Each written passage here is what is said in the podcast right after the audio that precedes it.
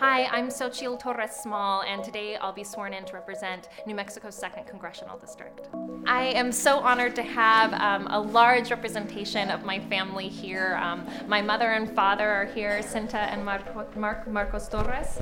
It's just, uh, it's grounding to be uh, with family and uh, people who who know our home and know how important it is. Um, you know, as, as soon as you wake up, there's a list of things running through your head. Uh, but I was really grateful to the first thing to do today uh, was the bipartisan prayer service, and it was exciting to be with my family. Um, I we were running a little late, and as we were arriving, um, my husband and I were arriving. Uh, I said, you know what? I'm glad I'm staying who I am because we're late for church again.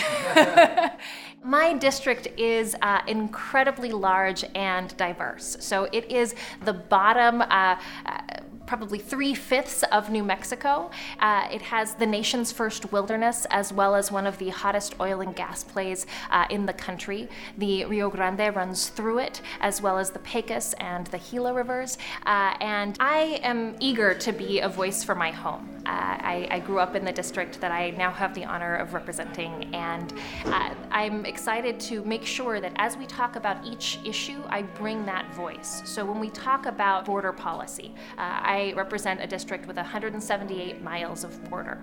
And so for me, I know, having grown up, that we need a border that's both strong and vibrant. And it's a complex set of issues. And as you start to address one, for example, um, uh, border trade, which is something that uh, we have built an entire economy around, we're a net exporter in New Mexico, you also have to make sure you're addressing the other, such as border security. A fundamental piece of that is a clear and moral immigration system. So making sure that we're talking about it as one entire uh, border as opposed to uh, pulling out talking points to drive division. Growing up in a tight knit town, I know how important it is to work with anyone because you'll work with them again in the future.